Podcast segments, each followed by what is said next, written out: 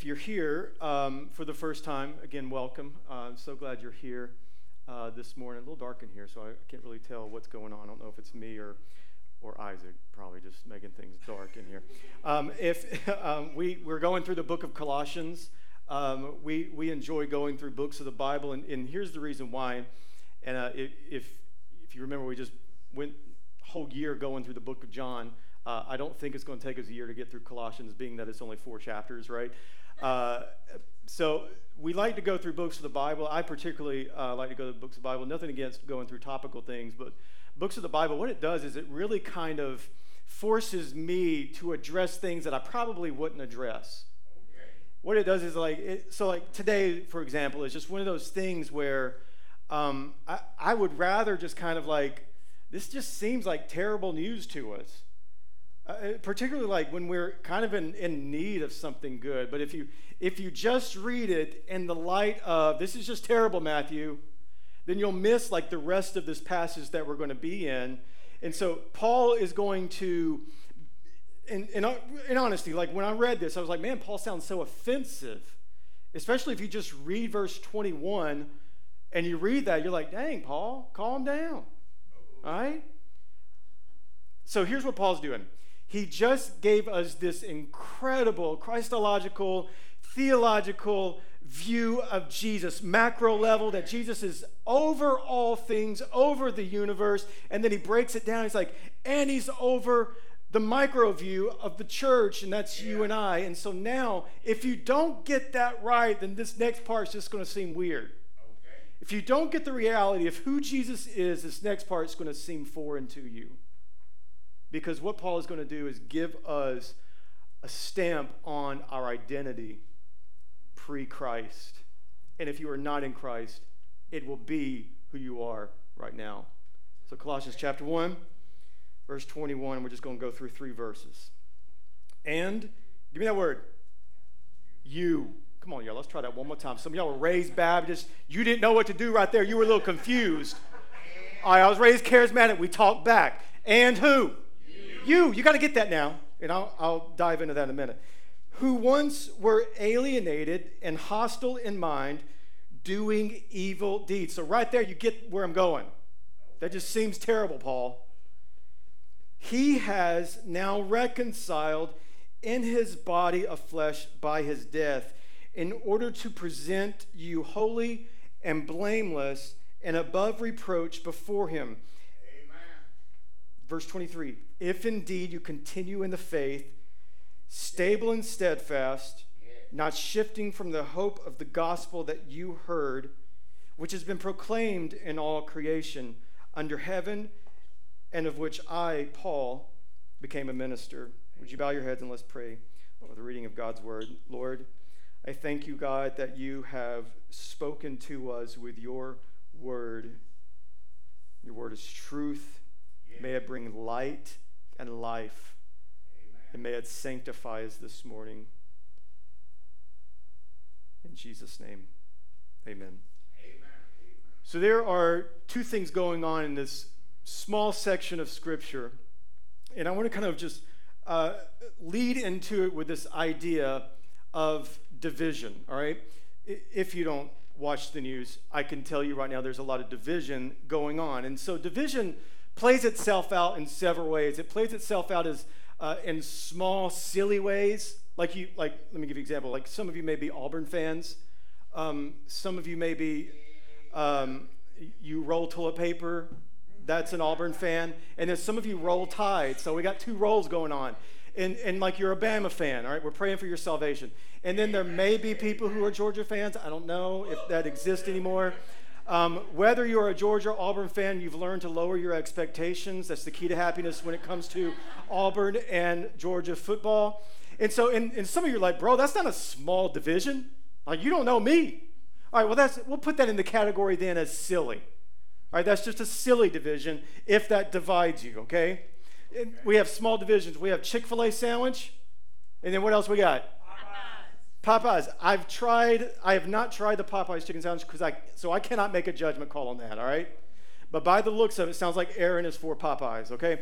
Uh, no. Okay. My bad. you, you've got like division, like, well, what's, what's my favorite movie? All right? Whatever. And so we could be divided on that. Now, everybody knows the best movie was Interstellar, but that's just my opinion. And so you've got all these small divisions, and then. I could agree with that. All right, I'll, I'll give you that one. You've got more help up in here than I do, all right? So maybe you should preach this sermon, okay? And then, and then what it gets, it gets to a more stickier reality that there are larger divisions. All right, so we have some who are Republicans, some who are Democrats, some who, and then you have like conservative, and you have liberal, and then you just, I mean, things can get really, really, really sketchy when it comes to those types of things. And those are like legit divisions, as you can tell. And then you get hurtful divisions in our, especially in our culture. You have ethnic divisions, you have class divisions, you have race divisions, and those things become more of a reality that are, are hurtful and not so silly and not so small. And, and not to make light of any of those divisions that I just said, Paul has just introduced to you and I a greater division. A division that pits itself as a holy God and a sinful man. A holy God and a sinful man. And there are no greater divisions, again, not to make light of the ones that I just suggested, but there's not a greater division that our world faces today than the one that divides you as being a sinful person between a holy and righteous, just God. And so there's this great chasm, this great divide that Paul has just introduced us to. And this isn't this isn't like new language from Paul. He talks about this kind of stuff all the time throughout his epistles. And so Paul here has given us this reality that there is a great divide, and the only remedy for this great divide, as he gives us, is this reconciliation, this bridge that was moved to break that divide, conquer that divide, and that is through the blood and the cross of Jesus Christ. And I want us to look at this, this passage in its context. If you'll, again, if you'll remember, like Paul's been talking about this theological construct of who Jesus is. And again, I just got to say, if you don't get that right, then this isn't really going to mean anything to you at all. And so he introduces this divide by saying something about you. He says, You. And he gives three little categories here. You were, so those who are in Christ, you were alienated, hostile in mind, and you just don't do nothing right. You are evil. All right, we're going to unpack those things, but but I want you to see who he's talking to because you got to get this. He who is he talking to? You. He's talking to me. So, so we are the problem. Outside of Christ, I know that came to a shock to some of you. Outside of Christ, look who he's addressing. You. So you are the greatest threat. I know some of you are like, dang, man, I just came here to be encouraged. but hang on, like, I, this is going to seem really dark and depressing, all right? But just Hang with me, and I promise there's light at the end of the tunnel. But he says, You were alienated. You are hostile in mind. You are evil in your deeds outside of Christ. Not your mama, although she can be wicked sometimes too. Don't say amen if your mama's beside you. Not you, and like, this is the thing that culture wants you to think. This is what culture wants you to think. Oh, you're not the problem, boo. Everybody else is the problem. They got you thinking like everybody else is the problem. This is what I'm talking about, these divisions. Like, like no, it's the Republicans. They got the issues. No, it's Donald Trump. Yes, in a lot of ways, but anyway, I'm not political. No, it's just the Democrats. It's just all those liberals. They're just making things bad all the time. No, I love that he doesn't say this. Not the Roman Empire in context. You.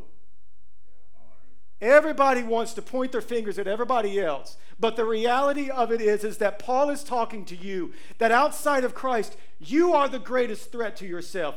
There is nobody else that will fool you more than your own self.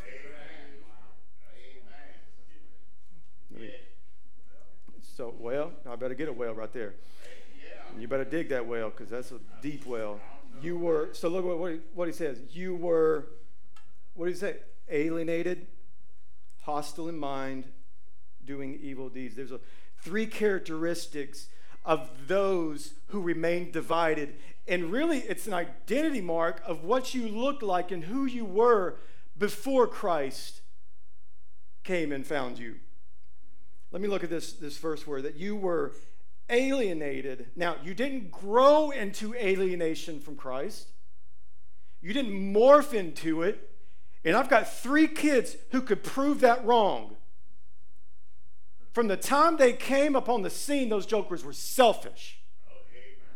They were. Feed me, feed me, wah, wah, wah. Change me, change me. And they do stuff. I didn't teach them how to do some of the sinful things these jokers are doing. And if your kid, if you think your kid is Mr. Perfect, then borrow my three. You can borrow them for a couple weeks if you want to. This demolishes the idea that we think that we just grow into our sinful behavior. No, no baby. You were born in it as a result of the fall from Adam. And so, not that we rebel, but we are rebels, that we are broken and we are lost. And this is an identity statement that Paul gives to the church this is what you used to look like. And for those of you who aren't in Christ, this is what you look like. The word here, alienated, it implies that there is isolation, loneliness, a deep sense of just not belonging. And so, ever since that, that man was ushered out of the Garden of Eden, we've all felt this outside of Christ this I just don't belong. That's, that's called the God hole. Like outside of Christ, you ever just get this sense that just something's not right? And it plays itself out in this way that so so what I'll do is I'll try to address that loneliness. I'll try to address that that sense of just something's not right and we'll fill it with everything but God. We'll fill it with pleasures, we'll fill it with money, we'll fill it with all these things. This is what alienation it tends to look like. Empty inside, wondering why, why is this just doesn't feel right? Okay. You were alienated. Yeah. The presence of God has been removed from you outside of Christ. And then Paul goes on and he says that you are what? You're hostile in mind. So, so to be hostile, it, it also implies that you are an enemy of God.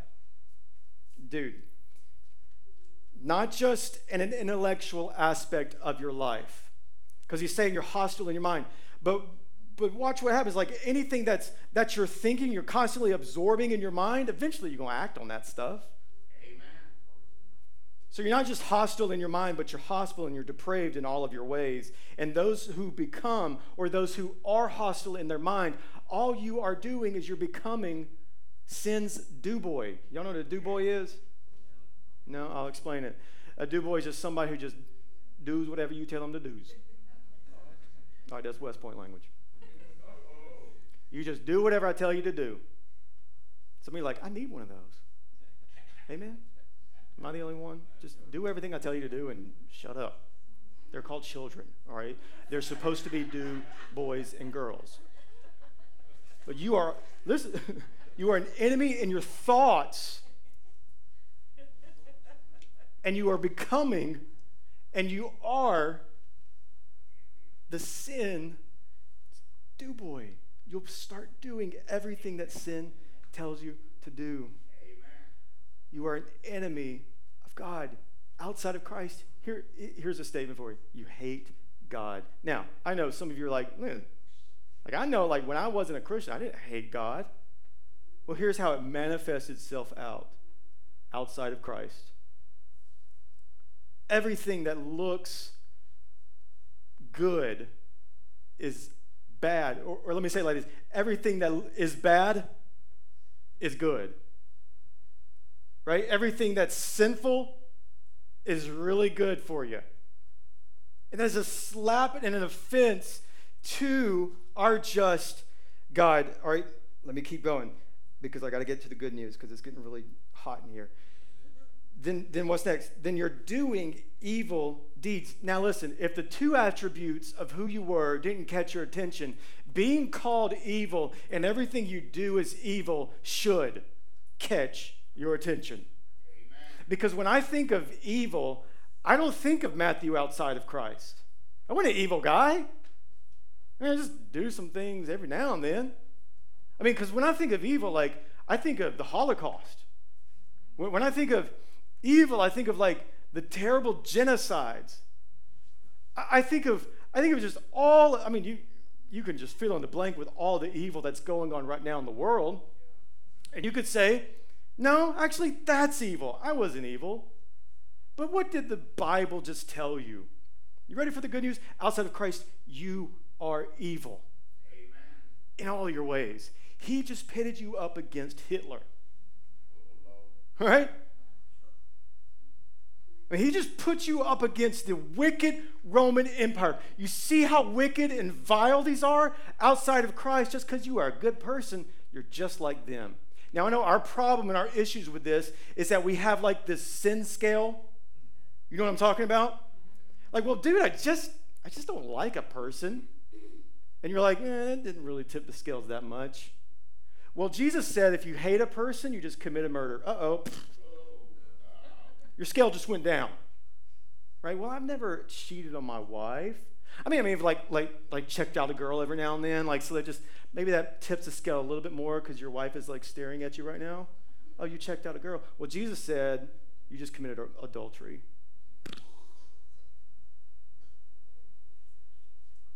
All of your acts outside of Christ are evil.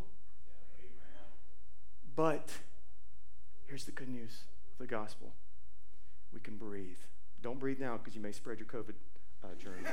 Some of you aren't social distancing, and so he has now, what has he done? Reconciled in his body of flesh by his death. And I love this right here in order to present you holy and blameless and above reproach before Him. We're enemies, we're hostile, we're alienated from God, and there is this great divide between us and God.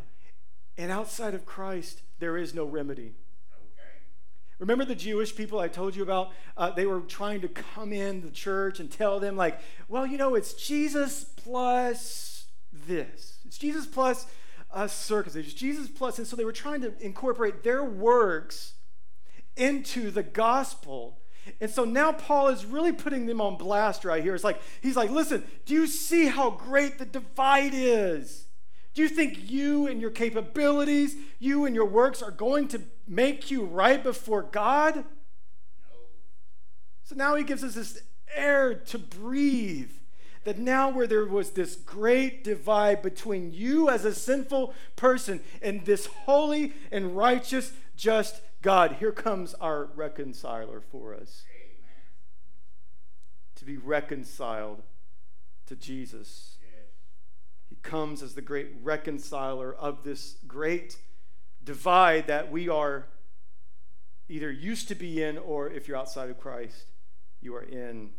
And how does he bridge this? this gap. If we are recipients of God's wrath against our sin, if we're alienated, if we're hostile, and, and if, we're, if we're enemies, by nature, children of wrath, how does Christ do this? He says this in verse 22. He's reconciled in his body of flesh by his death in order to present you holy and blameless and above reproach before him. This is how God or Jesus brings home his children, presents them to the Father. So reconciliation in Christ, it breaks that cycle of sin. That fractured relationship with God becomes a restored relationship with God. What does it mean to be that Christ is our reconciler? Christ removes that wrath that was aimed at you and I and then he presents us to the Father. And now we are declared righteous before him. I like this word presents. And this is, this is a word that they, they use as kind of like a formal presentation. In 2002, this is a long time ago, um, I was young, but I had the hots for my now wife. And so I did this thing in December of 2002, and I bought this little ring. And so in February, on Valentine's Day, y'all, I was real romantic. I took her, I was like, I'm going to take her. It's Valentine's Day, and I'm, we're going to be all, all, all cute and everything. And I proposed to her. And she said yes, to my surprise. like, I couldn't believe it. She said yes. And then she, she didn't mess up, Willie. And then. And then, uh, and then just a few months after that, in October of 2003, like I remember, like we, we were at the altar, and so we were exchanging our vows. I wasn't paying attention to a darn thing because I just my eyes were like just fixed on her. I don't remember anything else. A, that was a sweet one, baby. She's about to cry. And I, and I remember the officiant. He had us, he prayed over us, and he made this proclamation.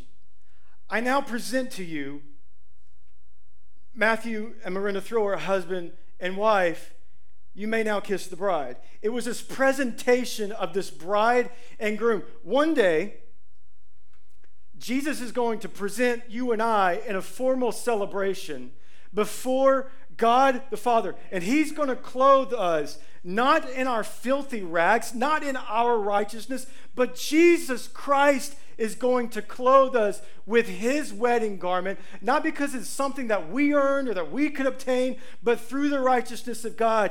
And one day, God is going to look at us as he is looking at his son, and he's going to look at the children, the ones who murdered him the ones who killed him. And he's going to say, You are now mine. But that ain't it, y'all. There's going to be this party. There's going to be this, this supper of the Lamb, this celebration where we get to celebrate for years and eternity with the bride and groom. So when he presents us, he formally presents us, and nothing will be able to change that. Thank you, Willie. Look at this, this, this last part, because this is going to be a little confusing. If indeed you continue in the faith, stable and steadfast, not shifting from the hope of the gospel that you heard, which has been proclaimed in all creation under heaven, and of which I, Paul, became a minister. So he's suggesting here in this text that you've got to be grounded, grounded on the gospel. This terminology behind Paul's exhortation uh, to, to the church of Colossae to stay stable and to stay steadfast in the hope of the gospel. And it comes from this Greek term where we get the laying of the foundation, right? Of a building. So, Jesus, so, so just as there is an architecturally uh, foundation to this building, keeping things together.